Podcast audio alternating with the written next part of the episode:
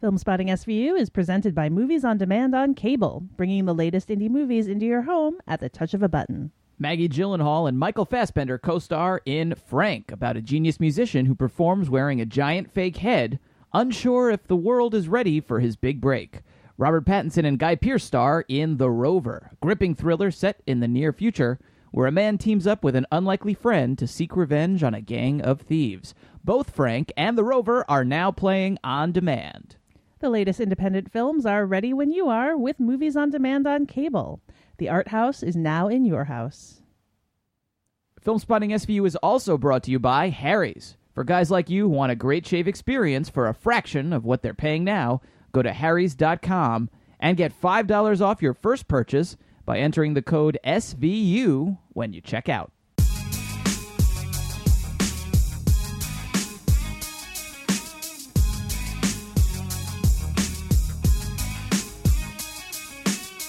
From New York City, this is Filmspotting Streaming Video Unit. I'm Matt Singer. And I'm Alison Willmore. And coming up on this edition of SVU, British prisoners exchange smoldering man stares in the jailhouse indie drama Starred Up. Later in the show, we'll bring you Q Shots. It's where we recommend some titles you can rent or stream at home right now, all centered on a common theme. In honor of Starred Up, we'd originally planned to go method podcaster on this episode. You know, if you're going to review a movie, you have to you have to know about the subject. So to be properly prepared about Starred Up, which is about life in British prison, we had both committed, we had both agreed to do this. We were going to get ourselves incarcerated in England for a period of no less than six months. We'd, we'd really figured out most of the logistics. Alison was going to get busted for bootlegging the new season of Doctor Who, while I was going to become London's most infamous male prostitute. I'd done a lot of research already about you this. had. You did some training. I did training, some exercises, Some stretches. stretches, and yoga. But just as our work visas came through, Alison got cold feet. I know. I'm glad that we were going to go the legal route, though. Shame and on you. Work visas. Shame on you, Alison. Shame on your lack of commitment to our listeners and your lack of commitment to Doctor Who. They deserve better. Yeah, They I'm, better. I'm embarrassed. Nonetheless, we will soldier on. We'll do our best. And since the two of the prisoners in Starred Up are a father and a son, we're going to devote this episode to other movies about fathers and sons. But first up is Opening Break, a segment we do in conjunction with our sponsor, Movies on Demand on Cable, in which we spotlight a few notable films new on demand. Alison, what are our picks this week? Well, first up and available now on demand is a film I've been so looking forward to catching up with, and I'm happy to see that it's finally out on demand. Ida from Paweł Pawlikowski. I hope I got that right. Uh, he did My Summer of Love, among any many other movies. I think that's the one that has been kind of his biggest since um, before this. This is Poland's Academy Award submission. It is about a novice nun in the 1960s in Poland who visits her aunt before taking her vows, only to be told that she's actually Jewish, uh, that her parents were Boy, killed. Gewalt. Exactly. Her parents were killed in the war and that she'd been, you know, raised not knowing this. And so she and her aunt set out to find out what happened to her parents. Uh, so it's kind of a road trip movie slash mystery slash World War II drama. Nazywa się Wanda Gruz. To jest jedyna siostry krewna. Powinna ją siostra poznać, zanim złoży śluby.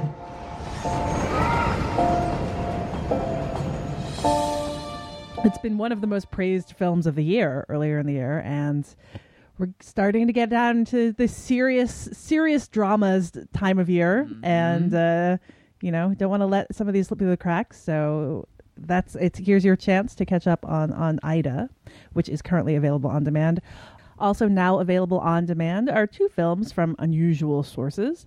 The first is God Help the Girl, which is written and directed by Stuart Murdoch of the band Belle and Sebastian.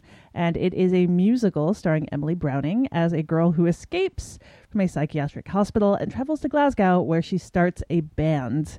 And I feel like if you know Belle and Sebastian and their particular sensibility, then you'll have a pretty good sense of of what this this movie looks like. And the second is Trailer Park Boys Don't Legalize It, directed by Mike Clattenburg. This is the third film from the Trailer Park Boys franchise, which actually began as a mockumentary movie about petty criminals living in a trailer park in, I believe, 1999, then became a cult hit TV series, which eventually ended. And is now coming back on Netflix for two more seasons because nothing ever goes away now. It just ends up slowly on Netflix or or Hulu or God knows where else.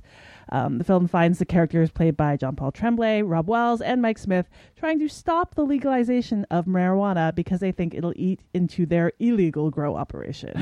so there you go. Uh, that is Trailer Park Boys. Don't legalize it, and God help the girl. Both of those are currently available on demand. Teach your children well.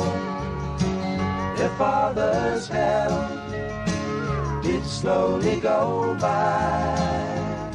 And feed them on your dreams. The one they picked, the one you'll know by. Don't you ever ask them why. If they told you, you would cry. Just look at them and sigh. And know they love you. We're looking at some movies about fathers and sons in this episode. And this is obviously a theme that's been returned to in quite a few movies, some great classics and some that probably no one remembers anymore. Matt, are there any particular themes about movies of about fathers and sons that come to mind when you think of this this category? Uh, the one thing that's coming to mind right now is that I, I feel like movies about fathers and sons are very often like weepies for men.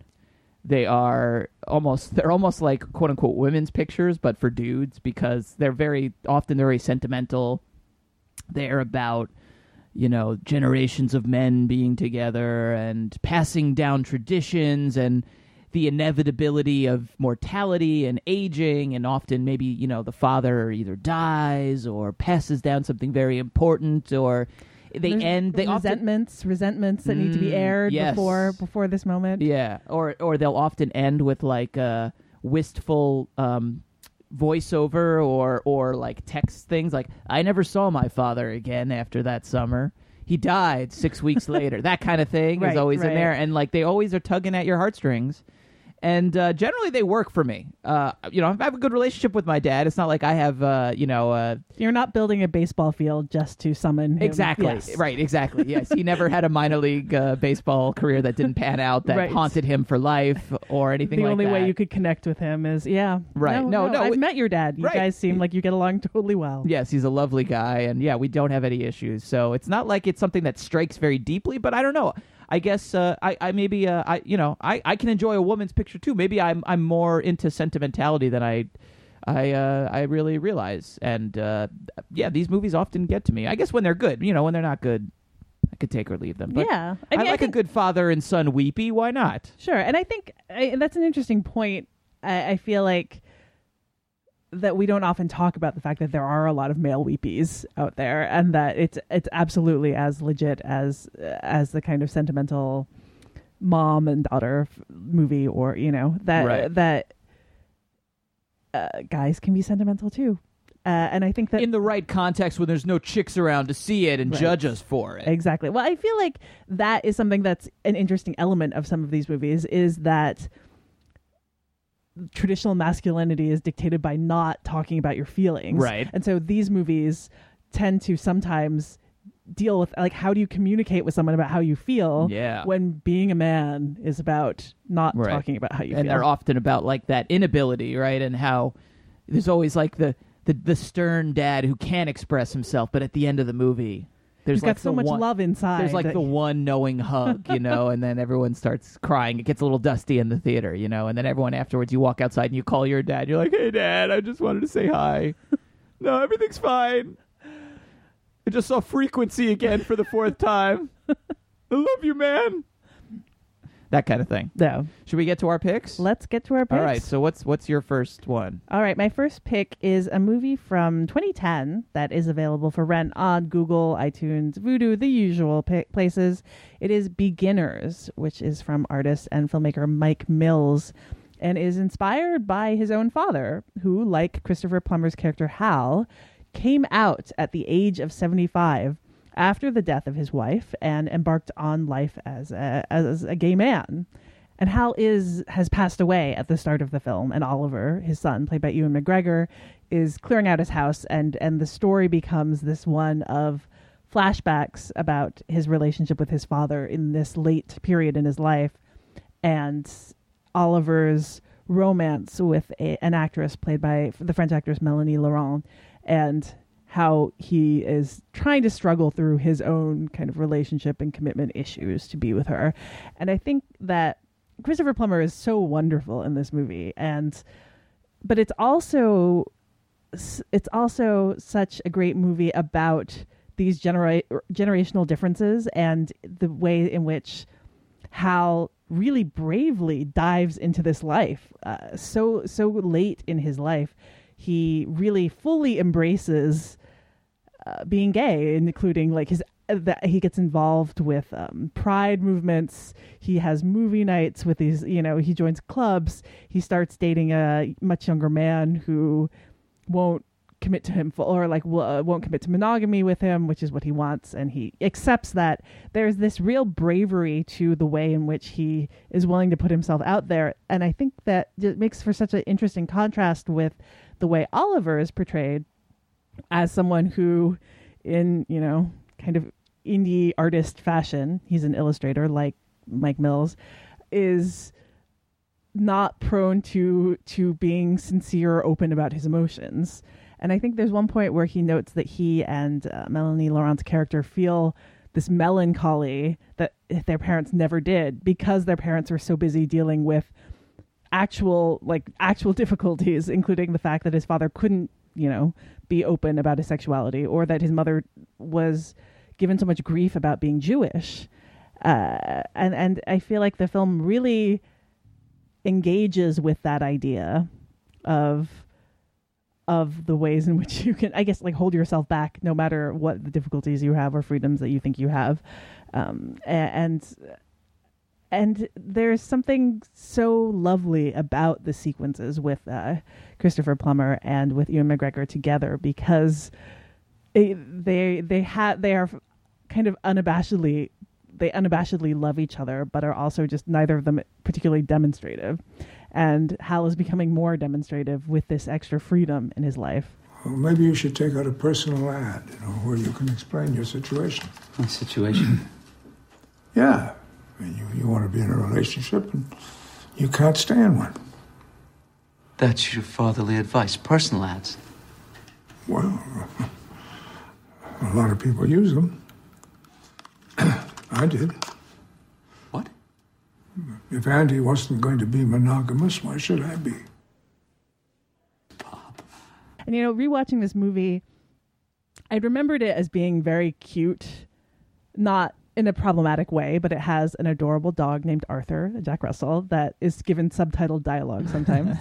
uh, the the the two characters in the romance they meet at a at a Halloween party in which uh, Ewan McGregor's character is dressed as Freud and is giving people analysis, and uh, Melanie Laurent's character is dressed as Charlie Chaplin because she has laryngitis and cannot talk, and there it's it could be so twee, but it's not because I think the characters are very aware of how uh, like they're older, they're older and kind of uh, a little more canny about their approach to falling in love and to about their own issues. Um, and I, there's a lot of genuine kind of grief and vulnerability underlying all of these whimsical touches that uh, I think makes the movie hold up really well. I hadn't seen it since it opened in theaters and uh, it's it's really an unusual and very warm depiction of a father son relationship, and uh, the love story it really worked for me as well. So that was Beginners, and it is available for rent on all of the usual places. All right, that's a really good pick. I really like that movie as well. My first pick is a movie that uh, I hadn't seen before. Anytime I can, really, you know, I I try to use the whatever theme we pick as an excuse to catch up on something. For some reason or another, has fallen through the cracks for me. So this week. I watched for the first time Boyz n the Hood, directed by John Singleton from 1991. It's the uh, story of a group of teenagers growing up in uh, South Central LA in the early 90s. It's mostly these three boys who live across the street from one another. On one side of the street, you have half brothers Ricky, played by Morris Chestnut, Doughboy, played by Ice Cube, And on the other side of the street, you have Trey, played by Cuba Gooding Jr., who lives with his dad, Furious, who's played by Laurence Fishburne. And, you know, the movie is about sort of the larger life of a young black man in, in South Central, but a lot of the best scenes in Boyz n the Hood, I felt, were the ones that were between Trey and his dad. And Furious actually kind of seems to be the only father in the entire community that we see, except, I guess, for Ricky, one of the other teenagers who's 17 and already has a son of his own. Uh, and I, I think that certainly is maybe one of the, the messages of the movie, uh, because really a huge part of it is the fact that without strong male role models, you know, this, this generation of young men is like sort of totally lost. Rather than showing that idea too didactically, you know, Singleton suggests it by creating this really strong bond between Furious and Trey. And, you know, the dad can be kind of strict with his son. Like the day he's dropped off to live there by his mom, he can't come inside until he like rakes the entire lawn.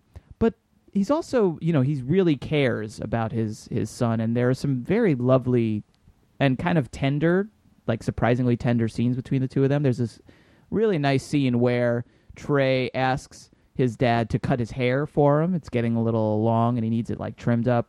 And there's this long scene of like the dad cutting his son's hair, which is not something you see a lot in movies. You don't see I don't know, like dads like it's it's something very like intimate and sweet and unusual in any kind of movie that I could think of about like fathers and sons. It's just a very like interesting and sweet and small scene. And he gives him some great advice as well in, in other scenes, in, including uh, this early scene when Trey is still a young boy of like 10 years old, where he like lays out the th- Furious's three rules for life. I got it.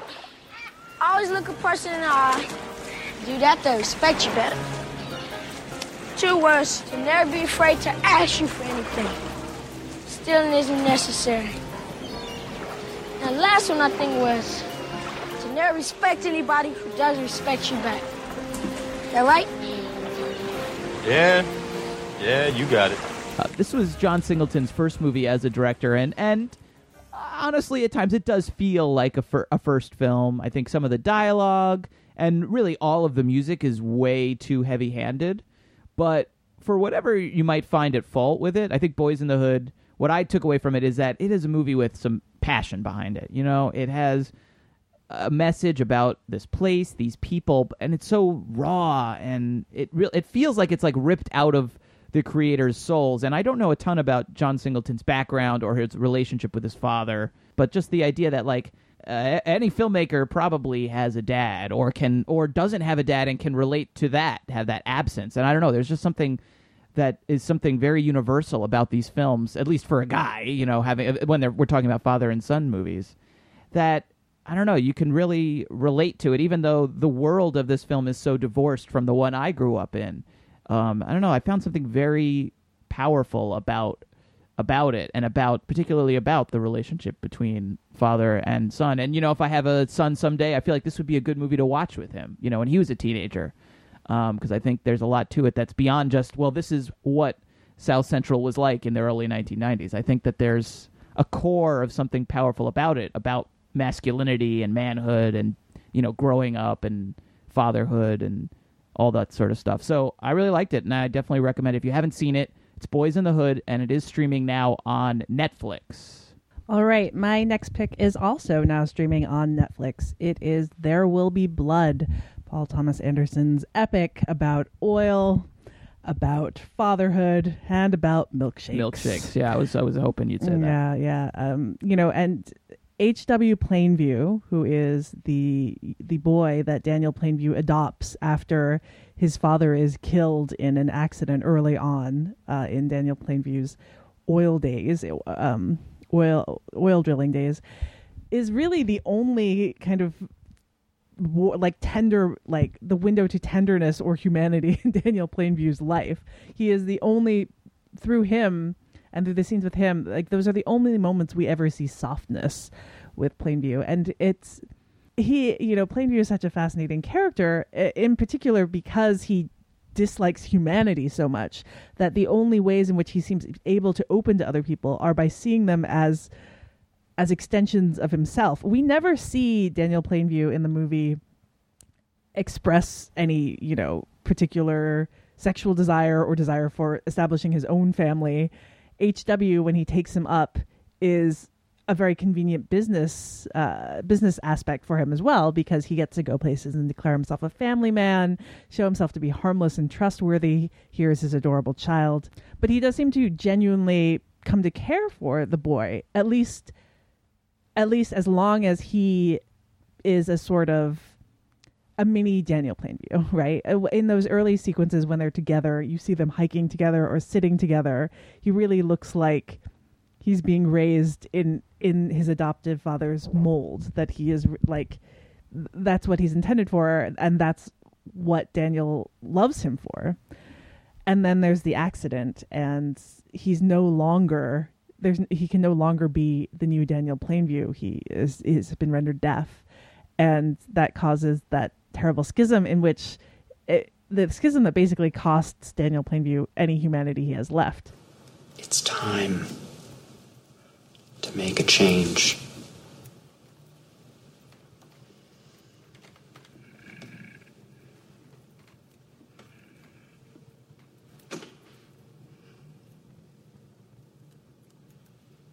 This makes you my competitor. No. No, it's not like that. It is like that, boy. Your own company, huh? That's right. In Mexico. Yes. We're making such a misstep. So, what are you doing? I know you and I have disagreed over many things. I'd rather keep you as my father than my partner. Then say it. You've got something to say to me, then say it. I'd like to hear you speak instead of your little dog. Woof, woof, woof, woof, woof, woof, woof. I think what's so interesting about this particular father son relationship is how it seems like this terrible exaggeration of this I want you to be like me. I don't want you know, don't want you to be like me clash between fathers and sons that is is much more typical. You know, when Plainview famously says, I have a competition in me, I want no one else to succeed. That uh, also true for his son. He has he has trouble looking at his child as anything other than competition as he grows up and uh, you know and, and that's something we see towards the ending as he's effectively separated himself from the rest of the world um, i think you know this movie is such a complex portrait of this insane larger than life character but those moments of sweetness with him where he's kind of cuddling, like cradling the child after, or cradling HW after he was hurt, are really, they they really are kind of lovely and tender, and they don't seem faked. Uh, they they are there are moments where you actually believe Daniel Plainview to be more than just, you know, the essence of individualism uh, embodied and taken to this terrible extreme. Um, and you know, Dillon Freasier, uh, who is the who plays H.W. Plainview as a child, has this wonderful little somber face. And I think a lot of the scenes with him uh, really just like they they really seem like there's not acting going on um, when he he first comes back from from being sent off to a, or the the scene in which he is sent off to school is just heartbreaking because he's so it's such a betrayal. So I you know I, I feel like there are so many things to to delve into in There Will Be Blood, and there it, it's such a rich movie. But the soul of it really is this father and son relationship, and and the way in which in which he fails he fails to to be there for his son. I mean, the great you know the scene in which he's humiliated ultimately by Eli Sunday. He, one of the things he's made to yell about is how he's abandoned his child, um, and that's like that is the great failing that he knows and recognizes in himself and that is something that actually stings is he's made to to scream it out in front of the church Um, so I, you know, I think it's it's a terrific, terribly sad portrait of father and son, but it's it's a great aspect of the movie. That is There Will Be Blood, and it is currently available on Netflix. Okay, my last pick, uh, kind of an obvious one. Not a movie I was seeing for the first time, something I've seen many times before, but I picked it because it was one of the first movies that came to mind when we decided on this theme, and also because while I don't have kids, if you ask me what I'm going to be like when I do have kids, the character that I think I probably would pick is the dad from this movie, even though this movie is about a bunch of fish. Uh, that would be Marlin from Finding Nemo from 2003, directed by Andrew Stanton. And you can rent this movie currently at Amazon and iTunes and lots of other places. Uh, I, I would certainly predict, at least, Alison, and you can tell me because you know me pretty well after all these years we've been doing this, coming up on 10 years. I feel like I'm going to be a very crazed, super protective dad who's going to have trouble letting his kid out of his sight. I don't know. What do you think? Um, sure. I, I think you'll probably, you know, have a basement that you'll purchase just so that you can lock children in. Well, that sounds a lot creepier than what I was going for, but okay, fine. In the film, of course, Marlin's son Nemo is captured by scuba divers, and uh, he decides to set off on a quest to find him along with the help of this other fish, a forgetful bluefish named Dory. Uh, there are a lot of great Pixar movies, of course. I think if you ask someone what the best or what their favorite is, I think there's at least half a dozen very respectable, very viable choices. I don't think there's any one right answer, but I tend to default to Finding Nemo because I feel like it's the total package. It's everything they do well in one movie the beautiful, vibrant animation, the hilarious comedy, and that really powerful but very earned and genuine sentiment that doesn't feel forced or artificial. And in terms of the father and son component in Finding Nemo, I love the way the movie compares and contrasts Marlin and Nemo with the turtles, Crush and Squirt, the laid back surfer turtles who have such a more hands off approach to parenting. And they don't make it, they don't harp, again, they don't harp on it. They don't make it too obvious. I didn't really kind of even think about it until thinking about the movie and looking at it again in this context that really that that's what they're so much there for is that to provide that kind of counterpoint to the constantly worrying, constantly uh, constantly hands-on approach to parenting. oh my goodness! Whoa, kill the motor, dude. Let us see what Squirt does flying solo.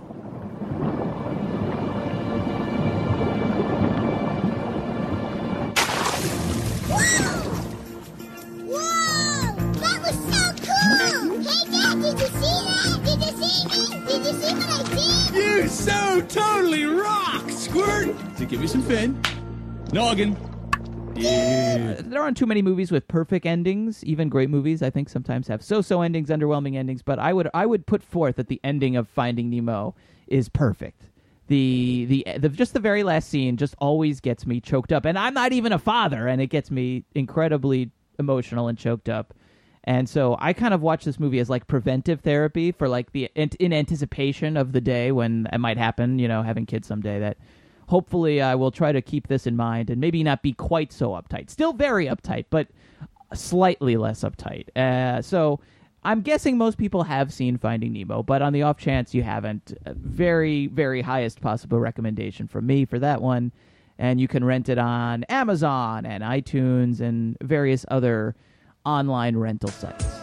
When I look in my father's eyes, my father's eyes. When I look in my father's eyes, my father's eyes.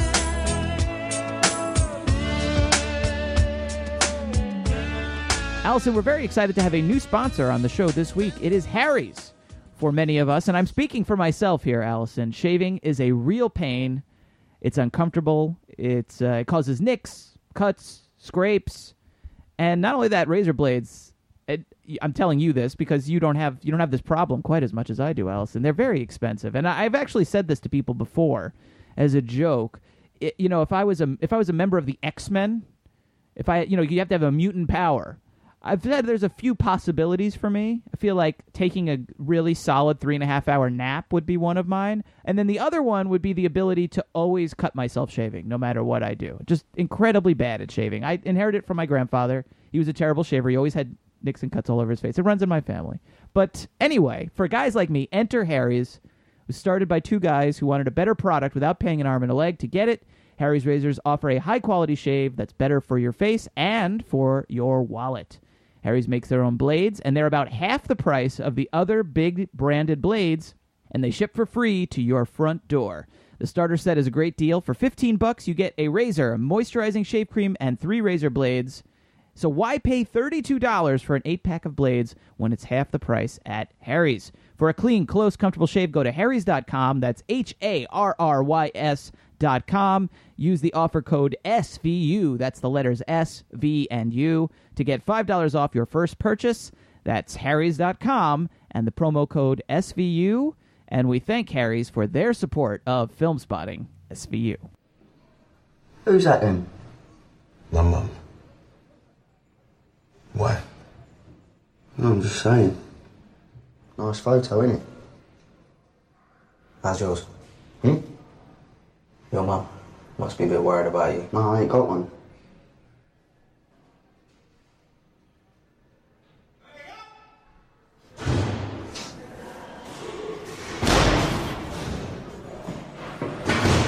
Thanks.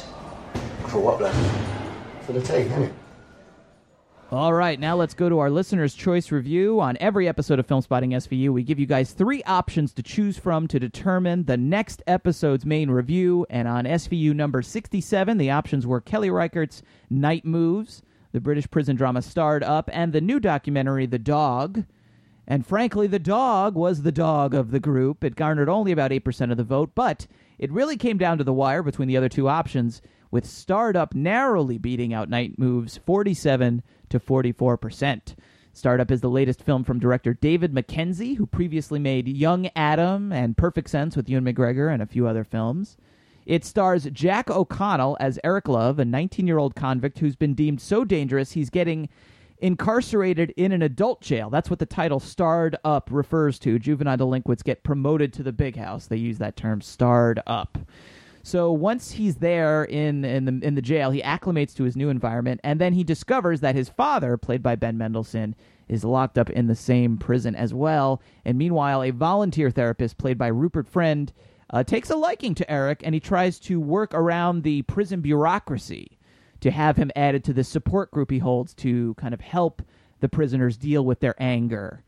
Alison, as I think I've said every time I've described it on the show, Starred Up is a British prison drama, right? It was shot in former prisons in Belfast and Lisburn, and it was based on the screenwriter Jonathan Asser's own experiences working as a volunteer therapist, like the one in the movie, at a prison near London. And you have all these characters, these British characters, speaking with these thick, working class accents. They have tons of slang. So, my first question to you, Alison, is what percentage of the dialogue would you say you understood? And even more importantly, how did the amount you did or did not understand affect your enjoyment of the movie? Mm, I I would say I understood about. I, I'll put it at eighty percent. 80%, yeah, I think that I I don't know. I've never.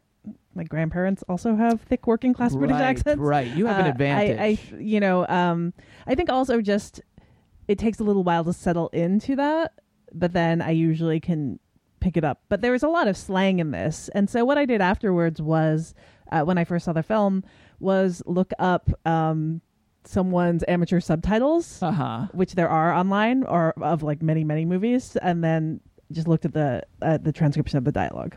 So that cleared up a lot of other things for me. But yeah, it's definitely it's one of those movies as sometimes Ken Loach movies are accused at, uh, and I know Trainspotting for some people where you have to really focus for a while to to get into the flow of the dialogue. Uh, well, how about you? Did you have trouble understanding this? Yeah, I, I yeah, I, I did. I would, I would. Eighty percent was is way beyond me. I would have guessed at best maybe fifty. Wow, maybe fifty.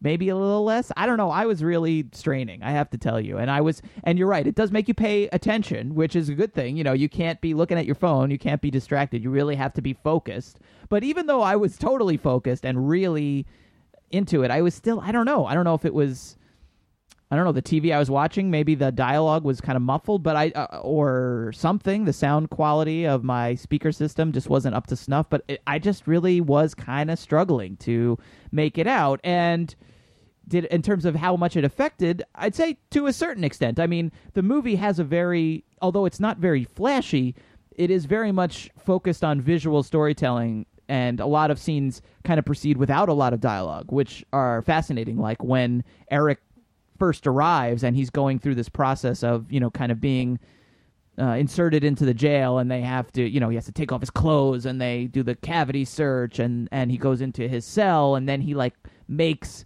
the he makes his like emergency prison shiv that he and then how do you hide it? And you see him like creating a wrench and all these like little step by step kind of almost Soderberghian process type stuff and all that is without dialogue and it's just watching with these very simple focus shots. Like all that stuff i think is great. But as it goes on it becomes a little bit more dialogue driven. And i did have trouble following some of it. And i did honestly i almost had trouble following like some of the relationships between the characters at times to be honest with you because their their accents and the slang was so thick.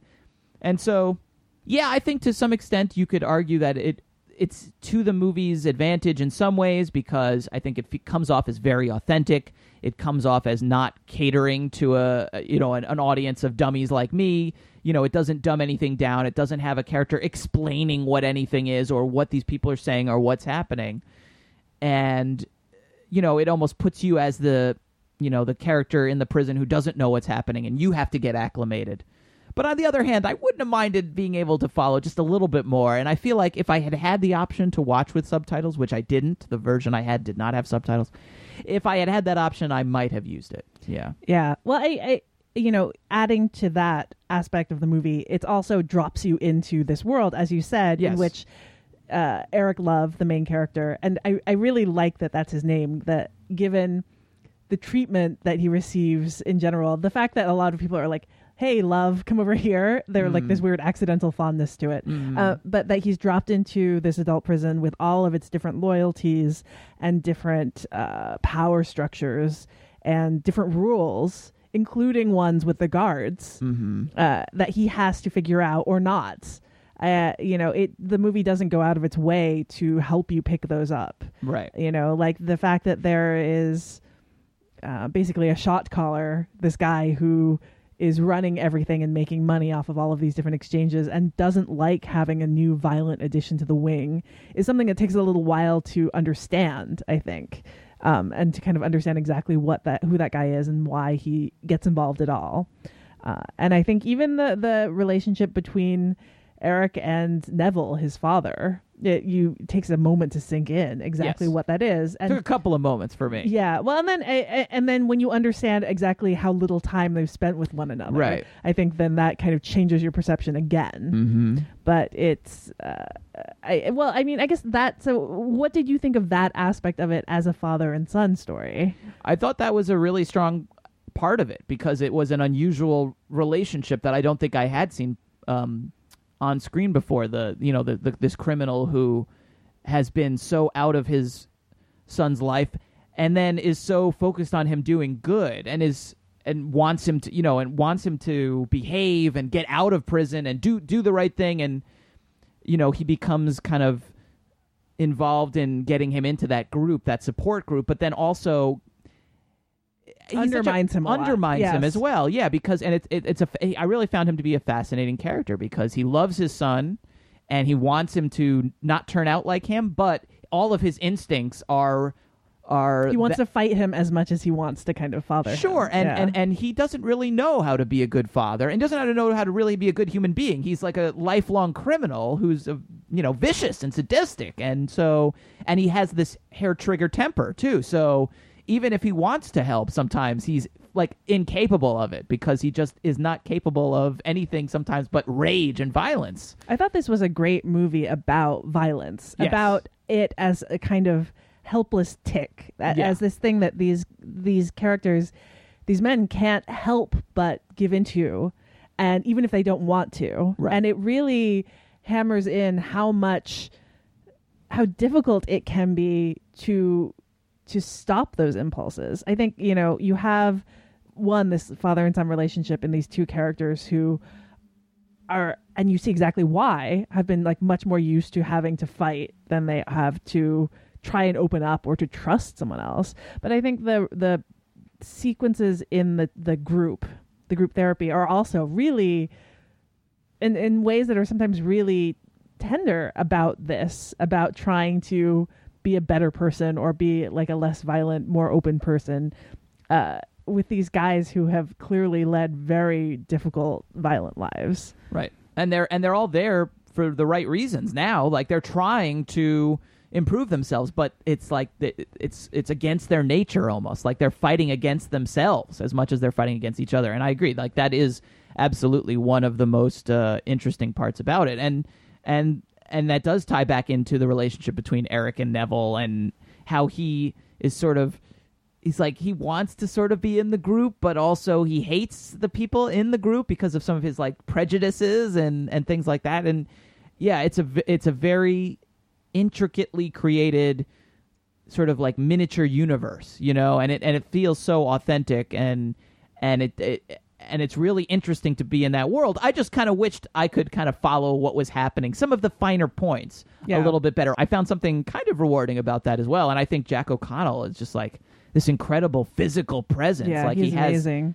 this incredible charisma. Like I had you read at the beginning of the of the of the podcast reading that line about like smoldering and just like all of all of the guys in this movie the way that they look at each other with the this intensity just like I can't remember the last movie that had so much just like intense Where you stare someone down. yeah, so many times where it's just about men staring each other down. Yeah. Well, you know, I the whole theme about violence, I think, is articulated so well in that early scene where Eric hurts someone who really didn't intend to do him harm. Yes. And that there's this really terrific sequence in which he does this thing and instantly realizes what he's done and wants to make it right as much as possible, but also understands that only terrible consequences are coming that he can't stop Right. and it's this it's this incredibly tense sequence that it does feel very unique in that even if there is a, a sequence towards the end where it recalls Bronson a little, the Yeah. Nicolas uh, Winding Refn film, but it, I mean, this there's nothing stylized about this prison. It's very, it's very gritty and very physical. So, I mean, do you did you go back and like rewatch some of these scenes, or did you just watch it straight through and be like, "This is I'm gonna get what I can get from this"? I just watched it. Well, I, I you know I would watch it again. Like I would want to watch it again with a, a copy with subtitles. I only watched it once. Um, I didn't rewatch it again. Um, but I felt like I got most of it out of it. I don't. I mean, I don't know how much more. Honestly, in some ways that. Um, because the dialogue is sometimes so spare. Like I feel like some of the intricacies are just things that I maybe either wasn't supposed to know or are not as easy to get. Like of the the bureaucracy of the prison and who in the prison is like in league with who and who in the upper like you know within the the administration is at war with who in the prison population. And maybe I was just too used to Orange is the New Black where everything is very clear and you can really kind of sink your teeth into the the the wars between the two factions. And in this movie which is you know only like 100 minutes and it, it's so focused really on Eric and Neville really that I almost you know I I, I I maybe felt like there could have been a little bit more about the administration, the bureaucracy, and also about the the character of the therapist, who is sort of a very important character, but we never see him outside. You know, the whole movie is set in the prison. We never see him outside the prison. They talk a little bit about why he's there and where he comes from, and I and that was dialogue I was able to follow. He has one of the least. Um, he well, he's posh. He's posh, so his accent I can follow. Right, exactly. Thank you. So you know his backstory I got, but I I, I actually thought he you know he's still a really interesting character that I could have used more of. And then towards the end of the movie, I was sort of of two minds about the ending, which I won't spoil, but just like some of that the last sequence, some of the events of the last sequence, I found preposterous and Yes. nonsensical. Agreed. I, it does- But yes, I loved the sort of the, the denouement, the last scene. I thought was incredibly powerful. So I was sort of of, a, of two two minds about that stuff. Yeah, I, I agree about the ending. It does. It seems to fall into much more typical prison movie. Yeah, uh, and, like, behavior mo- and to- movie-ish. It's Yes, big exactly. To kind ridiculous. of to bring itself to the end. Yeah. I actually was really glad there wasn't more of the therapist though, Okay. because I feel like there's a much less interesting movie Like a Dangerous type exactly thing. Yeah. about this noble, if like also you know with his dark with a dark side himself therapist who's going out there and trying to help these men, and I feel like you understood that he was sincere in this, and also that it was very difficult, but that I didn't need more than that. That's a totally that's yeah. a totally fair point. My I guess my my one response to that would be he's kind of in this this area between there like there's there's almost either they should have taken less out. Like it was in a weird space where I wanted either less of him or more of him. Where Yeah. he is, I felt like I needed more, but they maybe could have taken even even more of him out and then I wouldn't have felt like there was quite as much there was as much missing. Maybe. Yeah. Okay, I can do that. Well, okay, before we we close up, I do want to ask Jack O'Connell. I mean, he's in this movie. He's in a movie called 71 that was playing at Toronto that's gotten a lot of acclaim and is going to be at the New York Film Festival. And he is set to be the star of Angelina Jolie's upcoming mo- the one she directed, Right. Unbroken. Uh, do you think he's is he destined to be a star? I'd say I don't know destined, but I could I could see it absolutely because he definitely has a presence on screen and he is magnetic. And like I said, this is a movie where I said I, I admittedly said I didn't really follow half the dialogue, but I was very rarely, you know, even if I was never bored, but I I was just so fixated on him and he, you know, even when I couldn't quite make out what was the the finer points of a scene, you know he he really commands your attention and he is you know and he's working like ben mendelsohn is a great actor too. So he's Yeah. going up against a heavy hitter here playing his dad. And and i thought that that, that he really held his own in their scenes together. And you know he has this thing where he really manages to capture both sides of this character who you know I, I don't know if he's a victim necessarily. That's kind of hard to say because we never see his life outside of the prison but you have sort of a sympathy for him. Like like the scene you mentioned earlier where the guy comes into his cell and he sort of beats him up accidentally. Like that's a you just wonder like what was his life before this like in previous prisons and also outside of prison that his reflex when someone comes near him when he's sleeping is to beat the crap out of them? Like that's not something you just instinctually do. That's a learned behavior. And and so you and you feel that about him. You feel that sort of that I don't know about sweetness, but just that sort of sensitivity that's kind of he's like burying.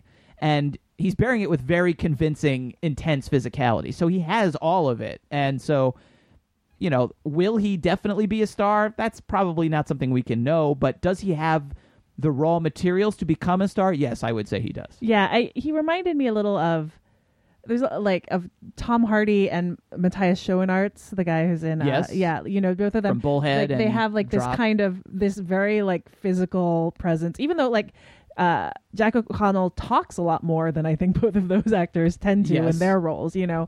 But they're I think they all have this very like this physicality to them that I it, it's kind of cool to see in this group of actors because uh, it doesn't I don't feel like there's been a group of actors coming up who've who've take been able to take those kind of roles very believably uh, and kind of inhabit those types of characters in the same way. So, you know, I, I I thought he was great in this, and yes, agreed. There's no way to tell what's next, but I'm excited to see him in a major role like yeah, this. like yeah, that's an and, and you know that Angelina Jolie movie, which supposedly is uh, perhaps an Oscar movie. You know, it looks po- potentially kind of. Uh, it looks like it could be great, but it also looks like it could be a little kind of important in the way a little that shiny, a little shiny. But the fact that it's him in the lead role instantly gives it a bit more credibility with me. Is I'd like to see him in that part. So. So yeah, so yeah, I'd- say I, I'd say I liked it. You know, I, I like if I was gonna watch it again, I would watch it with subtitles. If I was recommending it to someone, I would recommend if subtitles are available, you use them. But with that caveat, I think it's a really good movie. I do too. So that is Starred Up, and it is currently available for rent and on demand.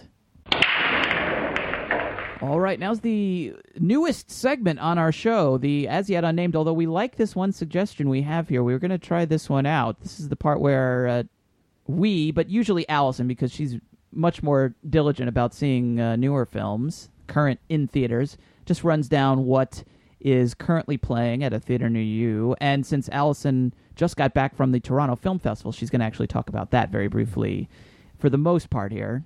Uh, but this was the suggestion from Jeremy in Stevens Point, Wisconsin. He calls. He says, "I think the only appropriate name for a short segment on a podcast have an equally short and to the point name. So I present Singer and Willmore's completely concise and totally succinct new release roundup. I like it. I like, I like it, too. it. So Alison, uh, we'll we'll keep that in mind. Thank you, Jeremy. Great suggestion. Uh, let's let's let's hear what you got. What was, give me like uh, you know? Well, first of all, one of the big new releases this week was The Drop. You saw that in Toronto. I did. Good, bad, indifferent. I think it's got good performances. It's got a Tom Hardy. It's actually stars Tom Hardy and Matthias Schoenaerts, who I mentioned Speaking at the of end of the last. Um, it's got a great, great Tom Hardy performance, and it's got a slightly weird Matthias Schoenaerts performance because How's the dog? The dog is amazing. Okay, and Tom good. Hardy cuddles the dog a lot of the movie, which is like, yes, you're like, let's break the internet's hearts, please. um, it's I don't. It- It's like an. It's just a kind of dour crime movie. Like it. It has, as many people pointed out, a Brooklyn that looks more like Boston. Right. And it's just one of those movies in which there's grimness all around. It Mhm. also features a performance, one of the last performances from the late James Gandolfini. I think it's the last thing he finished. Right? Yeah, and he's you know very good as always in the kind of role that he could kind of sleepwalk through. I don't, there's nothing particularly special about it other than the fact that it's got such a great cast. Mhm. Uh, it's it's a pretty rote crime movie. Otherwise, in terms of other stuff I saw, uh, you know, Toronto is a place where people unveil their Oscar hopes, or their Oscar hopefuls, and of those sorts of movies, you have Imitation Game with Benedict Cumberbatch and The Theory of Everything with Eddie Redmayne. Right. These are like two big glossy Big biopics, biopics right? about geniuses. Right. Yes, and they're both good. They're Yes. both totally solid. They both have two very good uh, lead performances. Which one is better? I think A Theory of Everything's a little better. That's the Stephen Hawking one. Yes, Who's directed- who's more likely to be nominated for an Oscar? I think they're both definitely going to be. no- Who's going to be considered the favorite to win the Oscar? tough call because Benedict Cumberbatch more famous, Right. And also just very good at press in the whole game. Yes. But Eddie Redmayne like shows someone physically you fall you know like Supposedly he's very convincing. as- as growing ALS, Hawking. yes, Yeah. growing motor neural neural disorder, and so he is physically incredibly convincing in that, and he's he's just really good. So For what they are, they're good. yes, exactly. Uh, pleasant surprise, Wild, which is The not Reese a, Witherspoon? Yes, not a movie I had really expected to like. Right. I actually really liked. It's Another not- kind of uh, it's a memoir biopic, based on a right? memoir. Yeah. it's about a woman who walks the Pacific Coast Trail to get over, you know, as you do. Yes, grief and whatever. It it sounded a little Eat Pray Love ish. It's not at all. It's not at all. Yeah. Having just watched Eat, Pray, Love last week, I Ooh. can't stop shivering. Yeah, there's not. It's not a lot of self affirmation. It's more just kind of.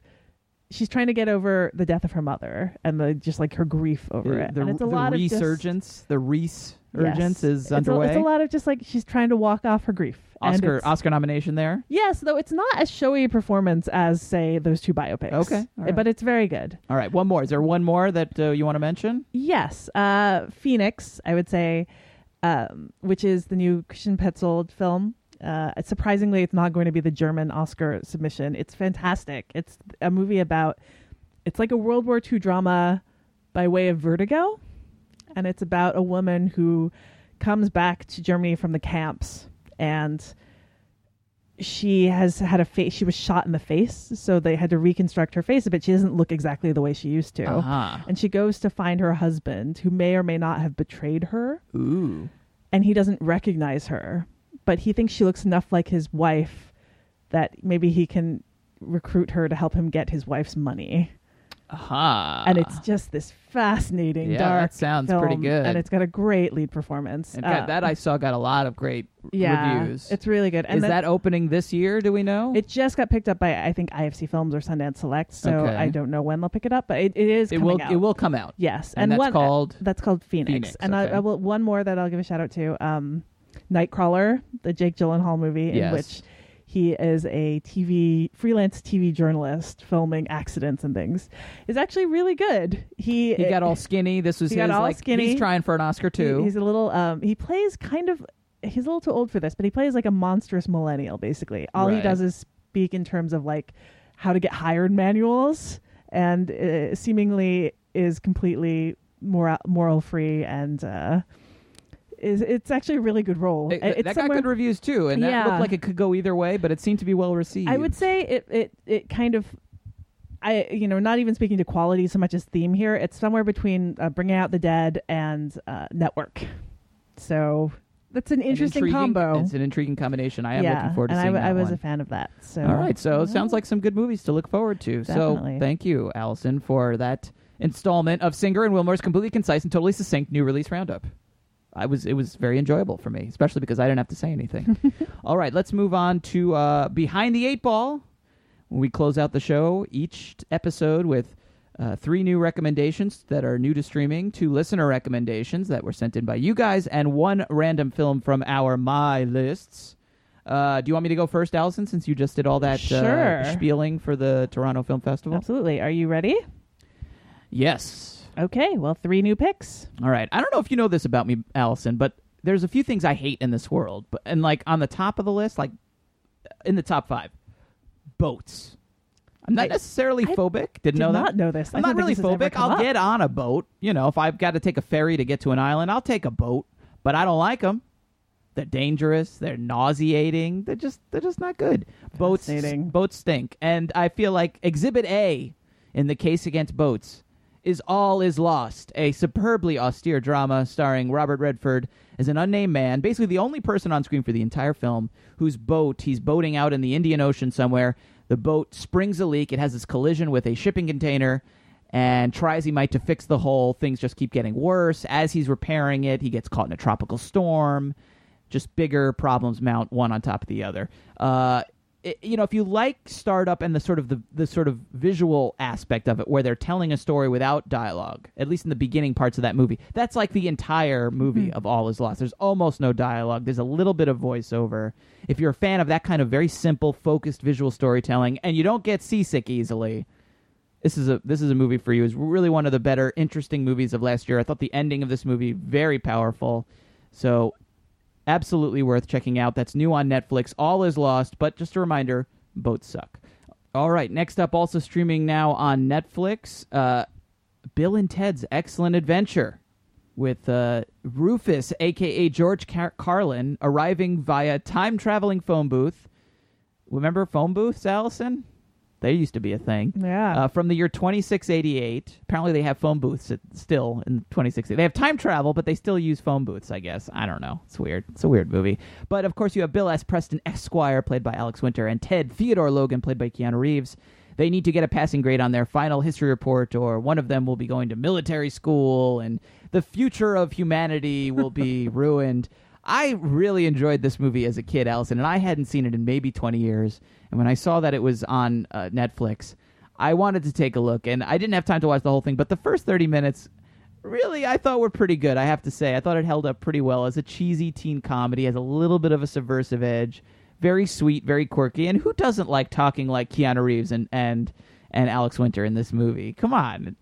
I can't I mean I'm I'm I can only imagine how annoying I was to listen to in the months after I saw this and probably said excellent bogus over and over again.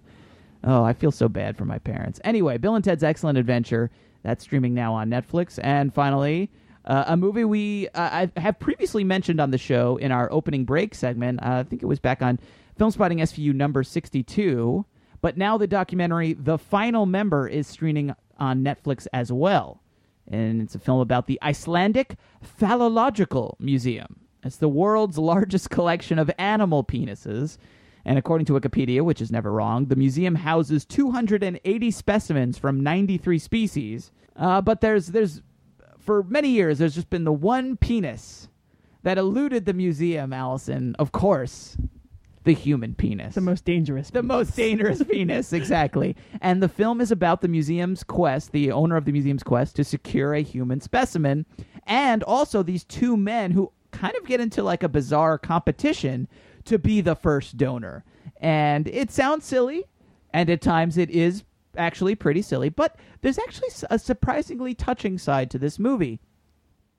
It is also about dreams and, and achievement and and mortality too, because one of these guys is well, actually, several of the characters are kind of approaching the end of their life and they want to leave something behind. And even if that something seems silly and crazy and ridiculous to us, there can be something kind of deep and profound about that. That that, that this, this need to leave a mark on the world is something I responded to in this film, amongst also the the penis jokes, which I enjoyed as well. So that's the final member, and that's streaming on Netflix. Okay, two listener recommendations. All right, first up, we have a recommendation from Jason A. Jason writes, I recently saw About Time with Brendan Gleeson's son, Domhnall Gleeson. I must say I was quite impressed with this film. It's nothing too provocative or groundbreaking, but it definitely shows that Dom Hall is a force to be reckoned with, pun intended, since he will be in the new Star Wars Episode 7 as well. I was honestly pleasantly surprised as I was not expecting much and had no expectations before watching it. My wife put it on the DVR one night, and I had no idea that I would like it so much. It is easily the best Rachel McAdams time travel film, and she actually has a couple of those, and Bill Nighy racks up yet another solid performance. Although the foundation of the film could be interpreted as a rom com, the underlying thought provoking messages quickly extinguish that sort of label. It is hilarious, sad, superbly acted, and dare I say, another pun, time length appropriate. So that's About Time, which you can rent on various sites. I haven't seen that one. I haven't either, and I've heard really good things about it. I've heard some mixed things, but some people really liked it as well. I feel like you know it's being held up in that like this is one of those movies that does commercial kind of rom- romantic qualities well. Right. And it's from Richard Curtis, who's like, you know, the king of those, right? Four Weddings and Notting Hill and on and on. Love Actually, right? That's I him think as well. that's his, yes. Yeah. Okay, and finally, we got this very nice email here from Rob. Rob, uh, actually, I don't know if he meant this as a recommendation, but we wanted to read it because it's such a nice email. So we're gonna we're gonna use it as a rec- recommendation as well. He says, "Hi Matt and Alison, it's long past due. I wrote saying thanks for the great podcast and recommendations. I live in the part of the world where I don't have access to most of the platforms you talk about." But still try to track down the film and TV you talk about when I can. I recently watched Short Term 12, having heard Matt talk about it so many times, and I had to check it out. And wow, I'm currently doing my master's in social work, and when assignments come around, sometimes the doubt begins to creep in as I wonder if I'm doing the right thing. This film literally inspired me to finish an essay and renewed my passion to complete my degree. Thanks for promoting yet another incredible film, and I wouldn't have seen it if not for you and for Filmspotting Original Recipe. Keep up the good work.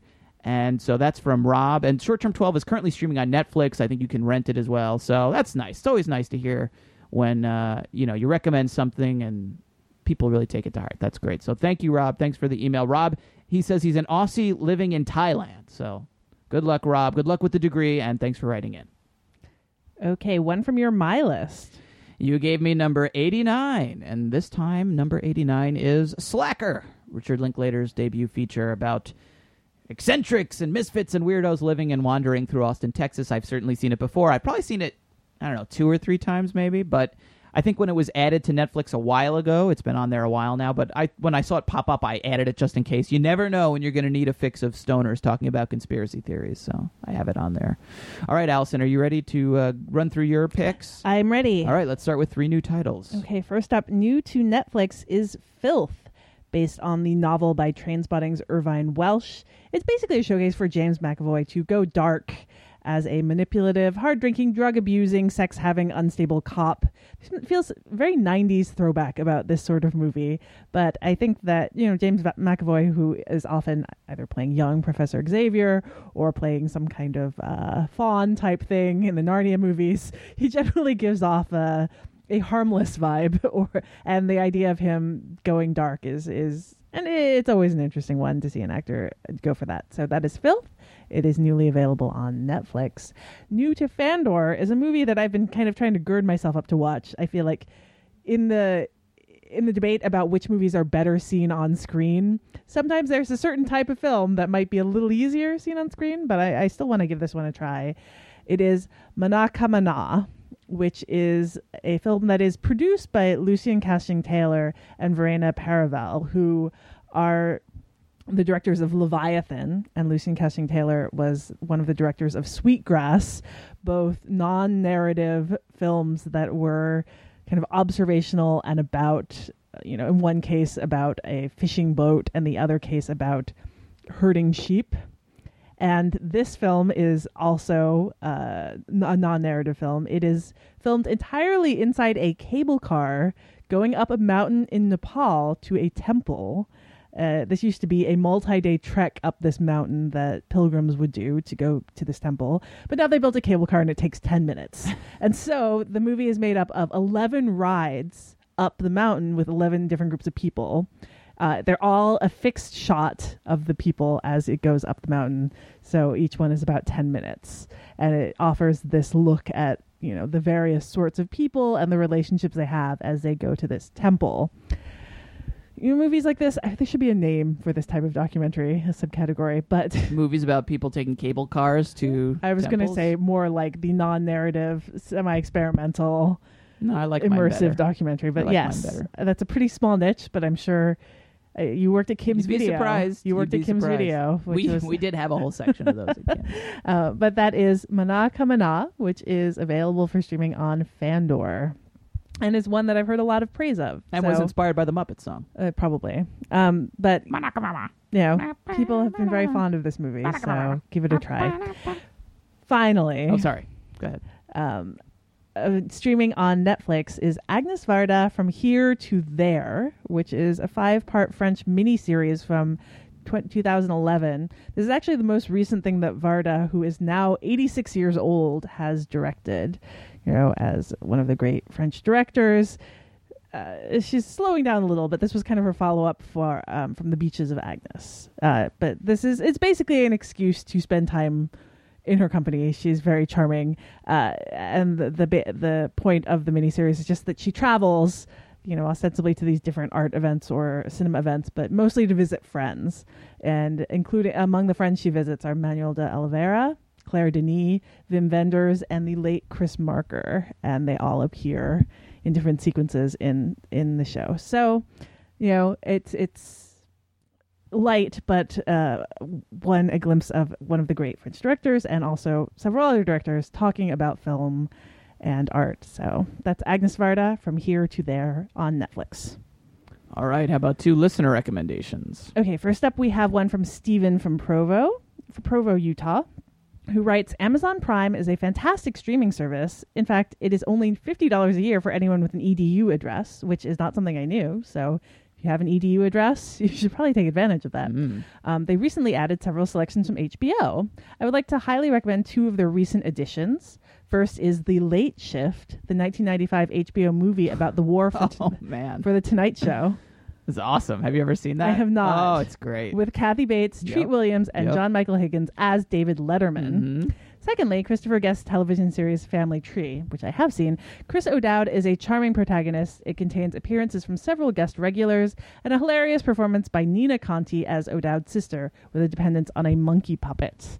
Which is she's a ventriloquist and she's very funny. Oh, Um, truly a pity we won't be see- seeing any more of the show, but uh, those are two that you can check out on Amazon streaming. I had no idea the Late Shift was was on Amazon. I haven't seen this movie since uh, I was, you know, since it was on HBO in 1995. I can't wait. I used to watch it over and over again. John Michael Higgins as Letterman was so it's not very good, but I just for some reason I just love that movie. All right, well there you go. I'm so a excited. double I'm recommendation. so excited. Um, and second recommendation is from Gary, who writes, "I am torn as I have two streaming suggestions, so I guess I will list them both." You can pick one. No, Gary, we, we are picking both. The first is All Cheerleaders Die, which is currently streaming on Netflix. This is a really fun film that does a great job of marrying the elements of a high school drama and horror into something wonderful.